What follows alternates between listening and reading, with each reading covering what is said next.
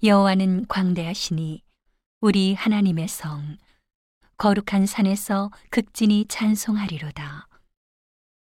터가 높고 아름다워 온 세계가 즐거워하며 큰 왕의 성, 곧 북방에 있는 시온산이 그러하도다. 하나님이 그 여러 궁중에서 자기를 피난처로 알리셨도다. 열왕이 모여 함께 지났으며 저희가 보고 놀라고 두려워 빨리 갔도다. 거기서 떨림이 저희를 잡으니 고통이 해산하는 여인 같도다. 주께서 동풍으로 다시스의 배를 깨뜨리시도다.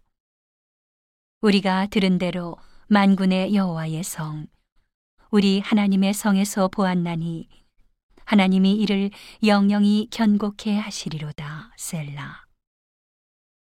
하나님이여, 우리가 주의 전 가운데서 주의 인자하심을 생각하였나이다.